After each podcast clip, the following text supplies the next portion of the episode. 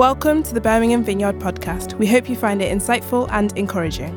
If you want to find out more about us, head to our website, birminghamvineyard.com. Fab. Okay, brilliant. Um, I wonder if I had I asked a Lauren and a Jeff to do some things, um, but they they've both. Oh, here, Lauren's running. Go, Lauren, go. Maybe Elle, you can be my Jeff. Would that be okay before you sit down? Um, so I couldn't think of a good object. I normally try and have something to like. I'm quite a kinesthetic learner, so I tend to like touching stuff if I'm trying to learn things.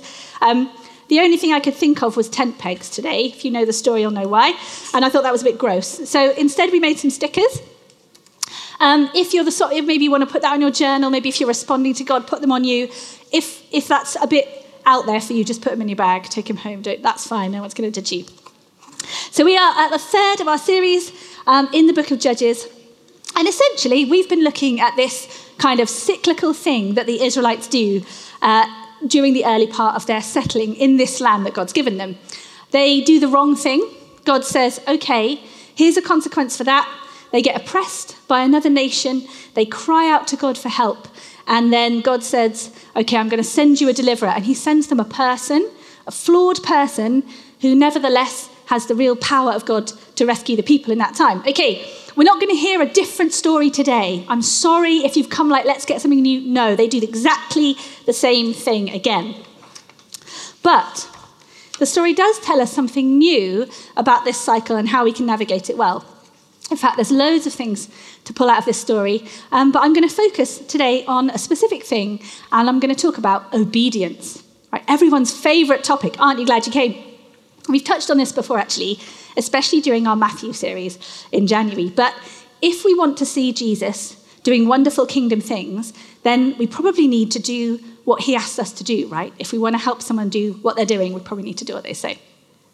And I've called this talk Obedient Agents for the Justice of God because essentially that's who the judges that we see today are. That's what they're doing. So, why don't we have a read? We'll start off with chapter 4 and we'll read verses 1 to 7 to start with. You can read it in your Bible um, or it'll come up on the screen in the NIV version if you want to read it.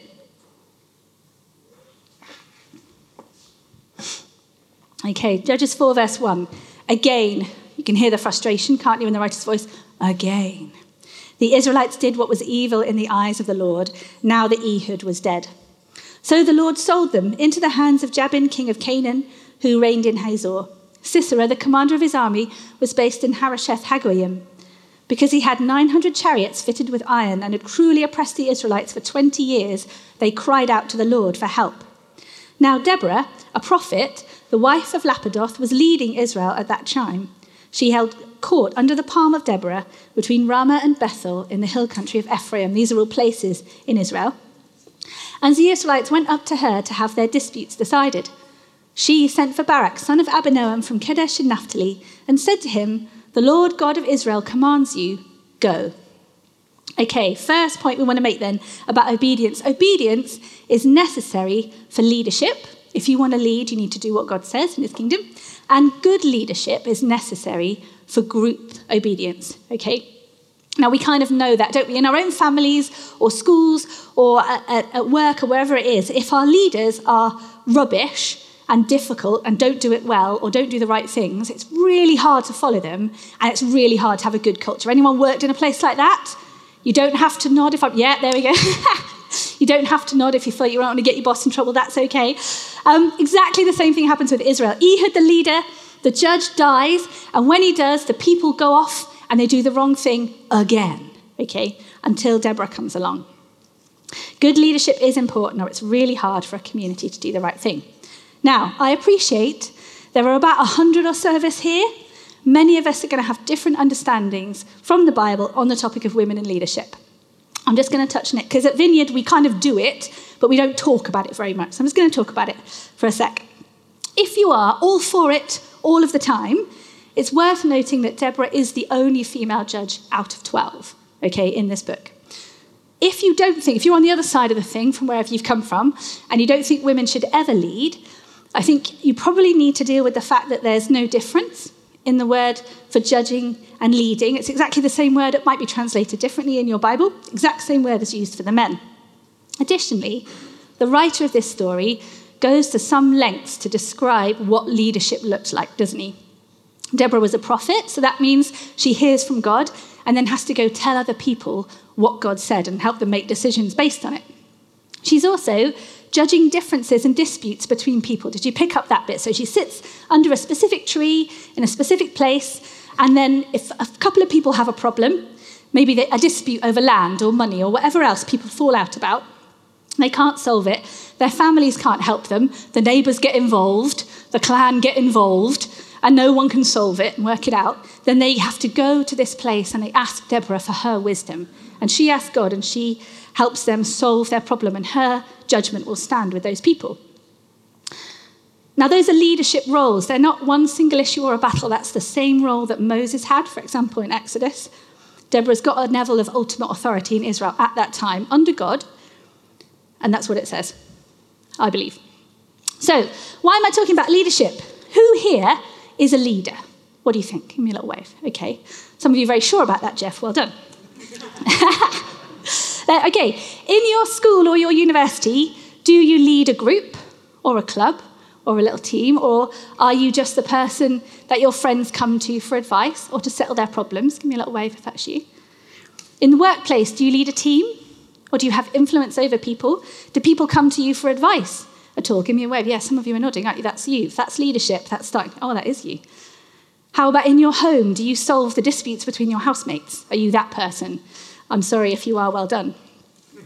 Do you have a parenting role for somebody? Again, well done. Do you lead in church, like a small group or a youth group or a band or a team? Okay, if any of those were you, can you just give me a little wave? Interesting, right? Have a look round. That's pretty much all of us, actually.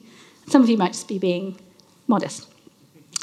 I would argue, and this is the first sticker that you've hopefully been given, that we are all Christians are called to be leaders in those ways to people around us.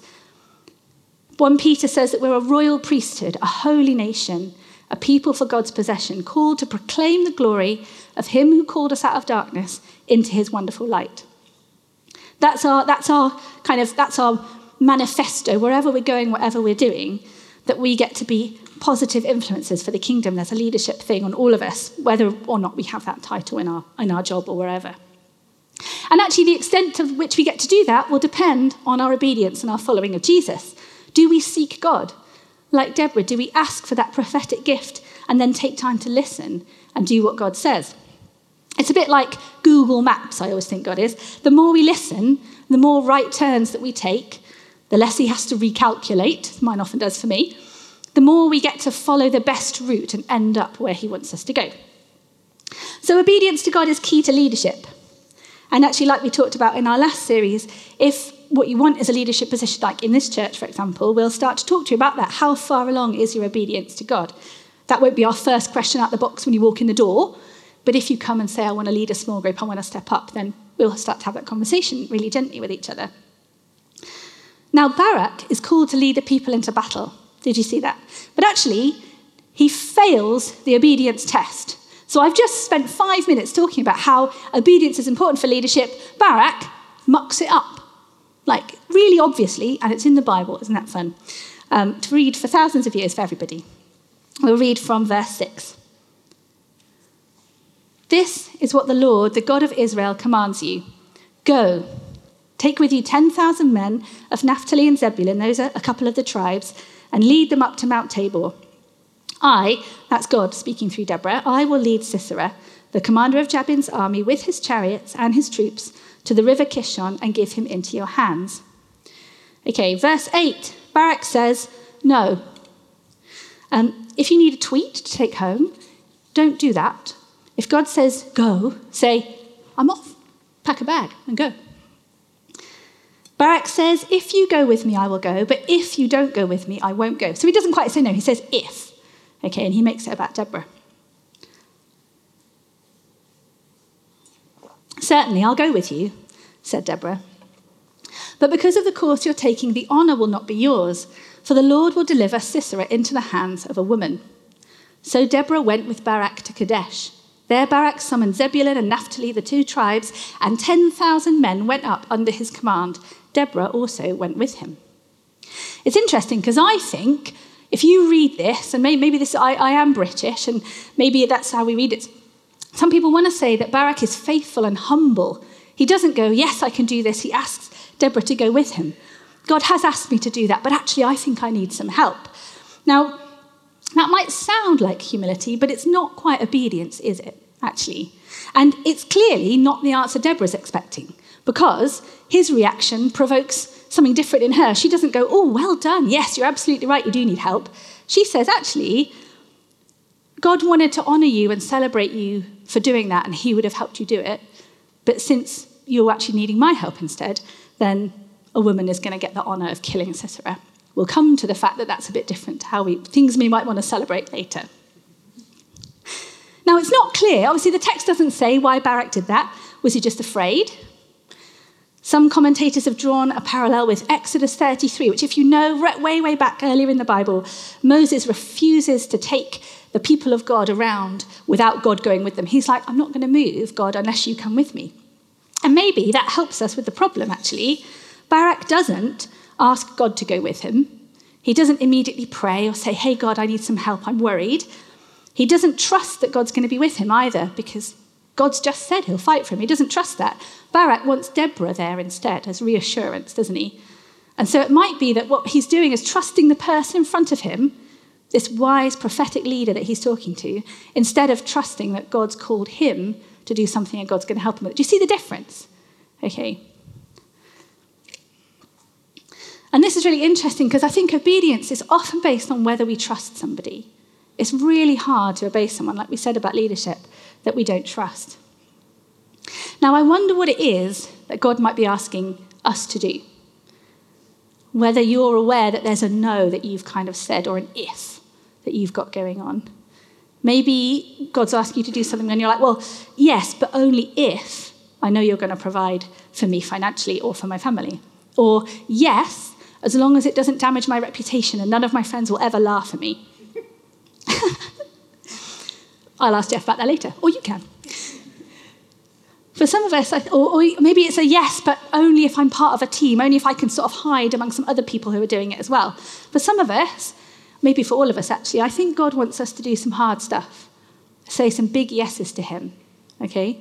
And we need to say yes, not if. That kind of involves trusting God, doesn't it?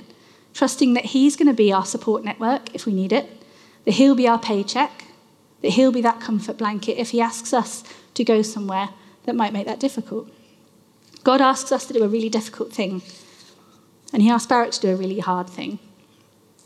Why does He ask him to do it like that? Well, the answer is kind of interesting, actually. Obviously, God wants to bring freedom and justice to Israel, but He could do that through any, any means and through any person. Did you notice what Barak loses by his distrust? Did you notice it? Honor, yeah. Obedience often gets you some honor. And like I said, I find this, I, I don't like this. There's something in me that says no. And this is where I think sometimes your, our cultural values often differ, don't they, to what we see in the Bible. Who here would like to get some glory? Just, just you again. Honestly. to speak to you later. Um, who would like to get some glory but wouldn't want to admit it? Mm, yes, me too. Absolutely. So let me make a radical, controversial statement, okay, in the UK in the 21st century. If you do something well, God wants to celebrate you. If you do something well, God wants to celebrate you. He wants to give you honor. Especially loads of people that I have this amazing privilege of working at this church and pastoring lots of people, especially under the age of 30, they really find it hard to accept praise and encouragement. If they do something wonderful and you say, well done, they're like, oh, I can't. And I see it in myself, I do the same. And this is a real problem, actually, because the God of the Bible loves celebrating people who do a good job, doesn't he? God wants to find you and say to you, Well done, good and faithful servant. But we don't find it easy to accept. However, actually, we're wired to do that. We're wired to need a little celebration and affirmation from good people because it keeps us going, doesn't it? We do something well and we know we've done it well, we can keep growing. We often won't keep stepping out or keep trying hard in a job or keep trying hard at our study or our home life if we get no encouragement, no sense of that we did it well. So we have a saying in the small groups that we lead and the, young people that we lead, um, which is pin it on, hence the stickers. Can I have the little pin it on thing? There we are. If someone says something nice, if they truthfully encourage you for doing something well, stick it on. Stick it in your heart. Take it on board. Okay, there will be times when you make a mess, and criticism will also need to stick because that will also help you grow and learn. But if it's truthful and it's positive, make sure it goes in and take it with you. If you are too afraid to have any honour for yourself and, and you don't have that level of confidence that God is doing things in me and I can do this because He's gifted me and I'm growing in it, then you might do a Barak. We might do a Barak, mightn't we, and not say yes to God at a crucial time. So pin it on, but also send it up. Okay? Too many Christian leaders, and actually too many humans, go the other way. They get lost in their own hype and their own arrogance. They don't have people around them telling them the other thing of like, look, you've gone too far, or you're doing this, this is too much. We're seeing that sometimes in the news right now, really sadly. Don't do that. Whatever your work is, in church or outside it, whatever your role is, don't just take all the accolades and hold them to yourself, okay? When someone says something nice to me, and this has been something I've had to practice, rather than hiding, I do try and say thank you. Like, if someone says something nice, I'll try and say thank you, and I'll try and take it on.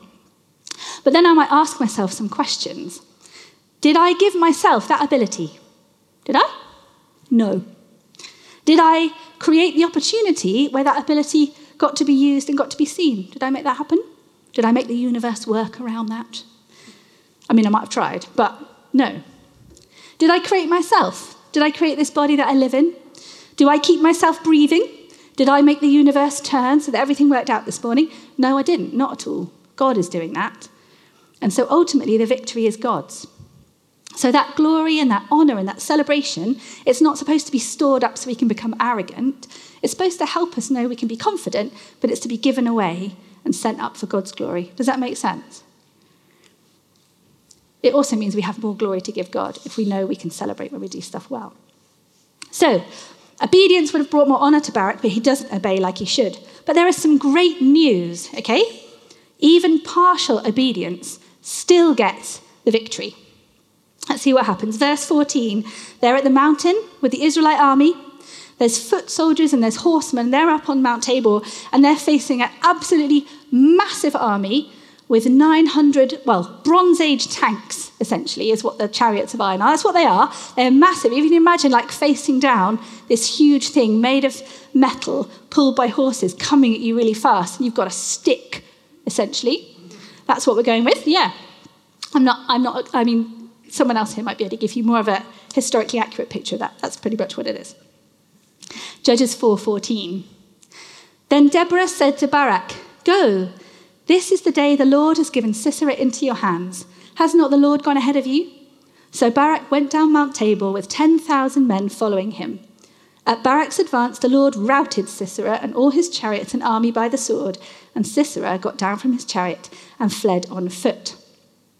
Barak pursued the chariots and the army as far as Harosheth Hagoyim, and all Sisera's troops fell by the sword. Not a man was left. Sisera, meanwhile, fled on foot to the tent of Jael, the wife of Heber the Kenite, because there was an alliance between Jabin, king of Hazor, and the family of Heber the Kenite. Is Barak victorious? Yes. Is God's objective achieved? Yes. Is Israel saved? Yes. By Barak or by God? Both. God and Barak and his men. The Lord routed Sisera and his men, completely beat them off, got them on the run, and then Barak's warriors finished them off. If you flip forward into chapter 5, where it tells a bit more of the story, it was probably a freak flood or a storm that swept those chariots away. Something happens with the river that they know is clearly God's at work. So here's one of the things that we often see, and that's such a comfort to those of us who know that we've said lots of no's and lots of ifs. Even a partial obedience to God can still bring a fulfillment of what God wants. Okay? We do not have to be perfect to see the will of God done. We don't even have to be very good at it. The New Testament even talks about Barak being a man of faith and celebrates his victory. You are never too late to be obedient. and to say yes to God. Okay, your third sticker, if you're still stickering with me. If you know today and you're here that you've done so many things wrong and said so many no's to God, today is a new day. It's a new day to say yes. Every day that you walk the earth, you can decide to make a change and say yes to God. Maybe a big one, maybe a little one. Maybe you've been putting conditions on it, but the, today's the day to stop that. Say yes to what God is asking. Don't leave here if that's you without maybe saying that to someone you trust or asking someone to stand with you. We'd love to pray with you and help you um, get some steps towards saying and carrying out your yes. So, leadership's necessary for corporate obedience, and good leadership, which we're all called to as people of Jesus, comes out of that obedience. Obedience might lead to glory and honour. Pin it on, send it up, don't poo poo it. Partial obedience, even if you can only do a bit by the grace of God, may still lead to victory because God is kinder than we are, actually, much kinder, and it's never too late. Finally, last point obedience is often about bringing justice. I told you we deal with the killing bits. This is because doing what God wants means working with Him to make the world more like His kingdom. That's what God's up to. The kingdom of God, this phrase we talk about lots at Vineyard, it's the destination of the whole world. God is going to completely remake the world so there's no more war and sickness, no more fear or injustice or pain or death. If you've heard that we live in heaven forever, okay, it's not far wrong. It's just that it's not up there on a cloud somewhere, it's down here in a world completely remade by God. That's the promise Jesus gives us, and it's a promise we're living for if we follow him. So let's look at God's justice, the last little bit of this verse, um, sorry, this chapter that we're going to read. Judges 4:18. Jael went out to meet Sisera and said to him, Come, my lord, come right in, don't be afraid. So he entered her tent. She covered him with a blanket. I'm thirsty, he said. Please give me some water. She opened a skin of milk and gave him a drink and covered him up. Stand in the doorway of the tent, he told her. If someone comes by and asks you, Is anyone there? say, No.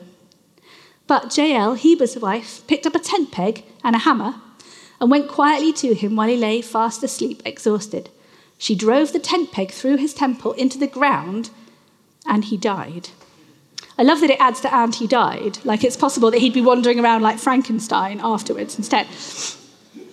We did think about having a watermelon and a tent peg up here, we thought it'd be too much.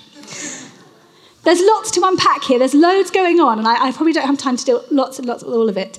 Jael does things that her culture would have deeply frowned on. To be fair, if someone did this when I came over for tea, I would frown as well. She's breaking a promise her family have made. That alliance they've made together should have been a sacred thing. And she's breaking that kind of Middle Eastern hospitality code, which says you have to treat guests with honour again. And she just murdered someone really nastily with a hammer and a tent peg. Now, we're not told that Jael directly was obeying God. There's no moment where God speaks to her and says, Do you know what you should do today? It doesn't do that. However, we do know that God was involved because it was prophesied, don't we? Deborah said Sisera is going to be given into the hands of a woman. So we know God was down with this. And also, she receives honor for what she did. That song in chapter 5, the people sing about her, they sing a blessing over what she did and over her. Now, if we have a problem with the justice of God taking the form of a tent peg to the head, I suggest it's because most of us who live in this room, not all of us, some of you have come from places where you're much more aware of this than we are, or than I have been growing up. I suggest that it's because we're mostly privileged enough not to have lived under that kind of oppression that the Israelites were, or that millions of people are facing now. Okay? That actually there is a moment where you cry out for justice because people are so unjust to you. And I know for some of you here that's your story and the story of your country. Now, last week, a couple of us got to help at St. Lawrence Junior School in Northfield. They were having a prayer week, so they had all these lovely prayer stations in the playground of a junior school. And in one of the activities, the kids got to write down some prayers, and they included these ones I pray that Vladimir Putin die a slow and painful death. God destroy Russia because they are destroying Ukraine. Okay? That doesn't sound like very nice Christian prayers, does it? Gave us a little giggle when we were reading them off. It does sound a bit like they've been reading the Psalms. If you've ever opened that prayer book in the middle of the Bible that's written by a people who've gone through this kind of thing, you'll see some of those prayers in there. Now, I'm not saying that at the end of this church service, we're all going to stand up and pray for a slow and painful death for Vladimir Putin. Because we haven't, they haven't got, they've, they've got some of the justice, but they haven't quite got to Jesus, have they? These lovely eight year olds in the playground. However, we do need to be aware that God is just. He doesn't take joy in, or appreciate, or celebrate, or even sort of gently sweep under the rug the kind of oppression and killing and kidnap and exploitation and violence that people do to each other in this country, but also all around the world every day, and from which many of us actually have knowingly or unknowingly benefited. That's not things that God rejoices in. He is going to change that. That's what that world we're going for looks like. God's kingdom's not going to have those things in it. And actually, if we participate them, or if our culture, in our culture, we buy products or buy into companies that do that, we need to understand that we are also going to come under the judgment of God. I know that's a big thing to say, and it does affect how we live. So, what do we do with that? Maybe we feel guilty, maybe we feel stirred to action. Well, if you were here a couple of weeks ago, sorry, George, I'm going to embarrass you again.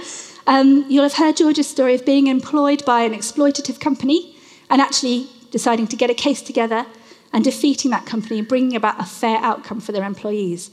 You might be called to be a leader in our culture and stand up for justice and live in a way that makes this world a bit more like the kingdom of God that's coming.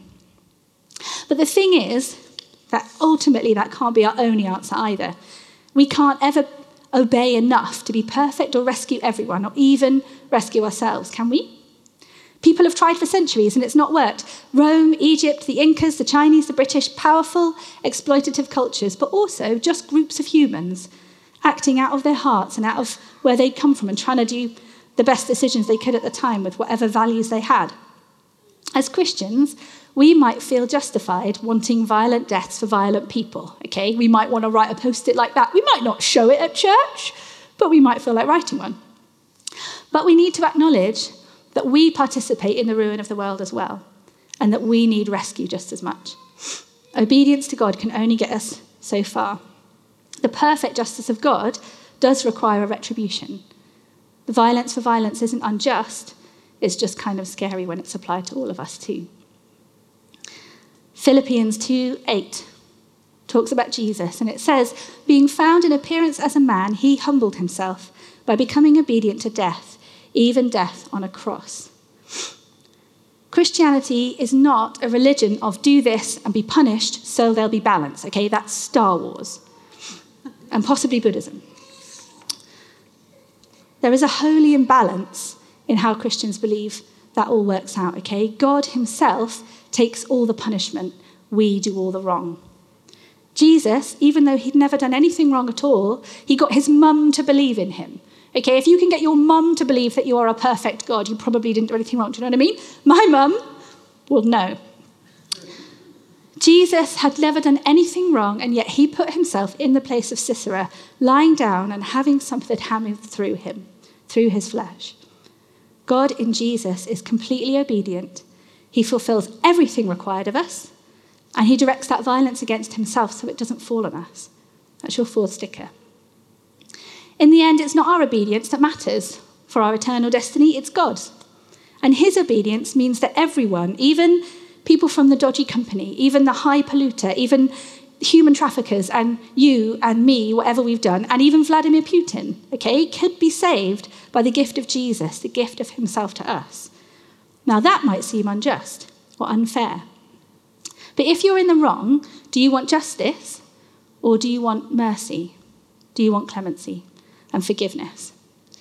The justice and mercy of God, the real God of the Bible, require our trust in Him and His ways and His goodness, even when we don't understand them. So Jesus asks us to be obedient to God. He wants us to do what's right. He wants us to be good influences. He wants us to lead in all parts of our lives really well. He wants us to trust Him. Okay, He's got good things for us to do, and He wants to celebrate us when we get it right. Pin it on. And he wants to get honour for himself through that total obedience, but he'll take a partial yes. He'll take an if you can help me with it. He'll take your yes tomorrow or in 10 years' time if you won't give it now. He'll stick with you while you struggle, and He'll forgive us every single day. And He will deliver us, and He will heal our world. That's His promise. Not because we did it well, but because He did. We're called to be a people who follow after Jesus as hard as ever we can, and who, when we constantly trip up or struggle, that we're the people who say, God has got me, because He has. And we get to do that for each other as well. Amen? Okay. I'm just going to invite the band back up. We hope you enjoyed the talk and found it helpful. We'd love to welcome you to one of our gatherings. We meet in multiple locations at multiple times on Sundays, as well as in midweek small groups across the city. More information on all of these can be found at our website, birminghamvineyard.com. Thanks for listening. Have a great day and God bless.